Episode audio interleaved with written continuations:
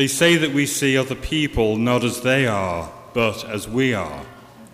The following story illustrates the truth of this.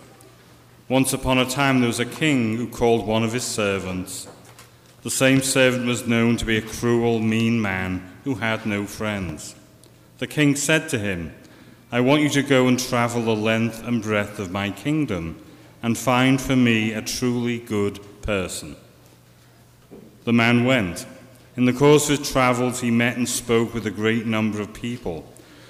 However, after a long time, he came back to the king, saying, I have searched the whole kingdom as you asked me, but I couldn't find even one truly good person.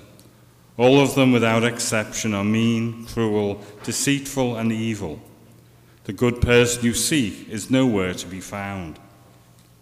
Then the king called another servant. This man was known for his generosity and kindness and was loved by everyone.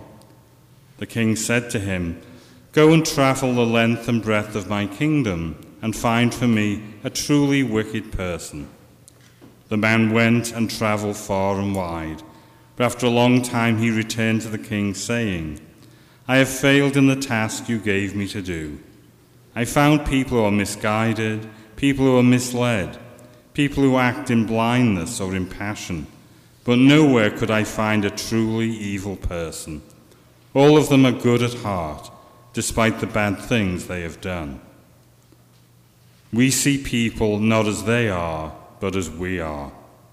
Today's gospel reading provides us with another illustration of this truth. Jesus had only recently arrived from Nazareth, and yet he was completely unknown. Hence, he needed someone to introduce him to the public and so launch him on his public mission. He found that person in John the Baptist. One day, shortly after he had baptized Jesus, John saw Jesus passing by.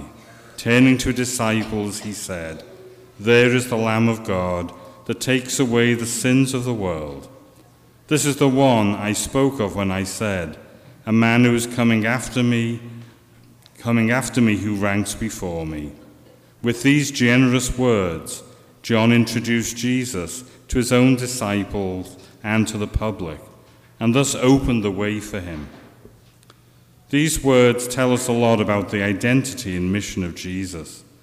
Jesus was that servant whose coming was foretold by Isaiah and whose mission was to bring sinners back to God. But these words also tell us a lot about the kind of person John was. John could have ignored Jesus or criticized him, but far from doing this, he pointed him out to the people. He built him up before them. He did not see him as a threat, but rather as a friend and an ally. This way, he facilitated the start of Jesus' mission. This shows what a good and generous man John was. There's an important lesson here for us. If we are always finding fault with other people, always putting them down, we should look at ourselves. We may be saying more about ourselves than about other people. Once our hearts are open to others, we discover the good in them, even when it is hidden. Jesus is the supreme example of this. How did he get sinners to change their way of life?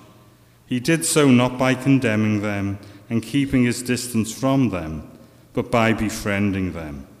He believed in them, he saw goodness in them, he put them in touch with their own goodness through his own luminous goodness, he evoked goodness in them. Jesus befriends us too. He puts us in touch with our own goodness. And once we are in touch with our own goodness, we will find goodness in others and help to bring out that goodness.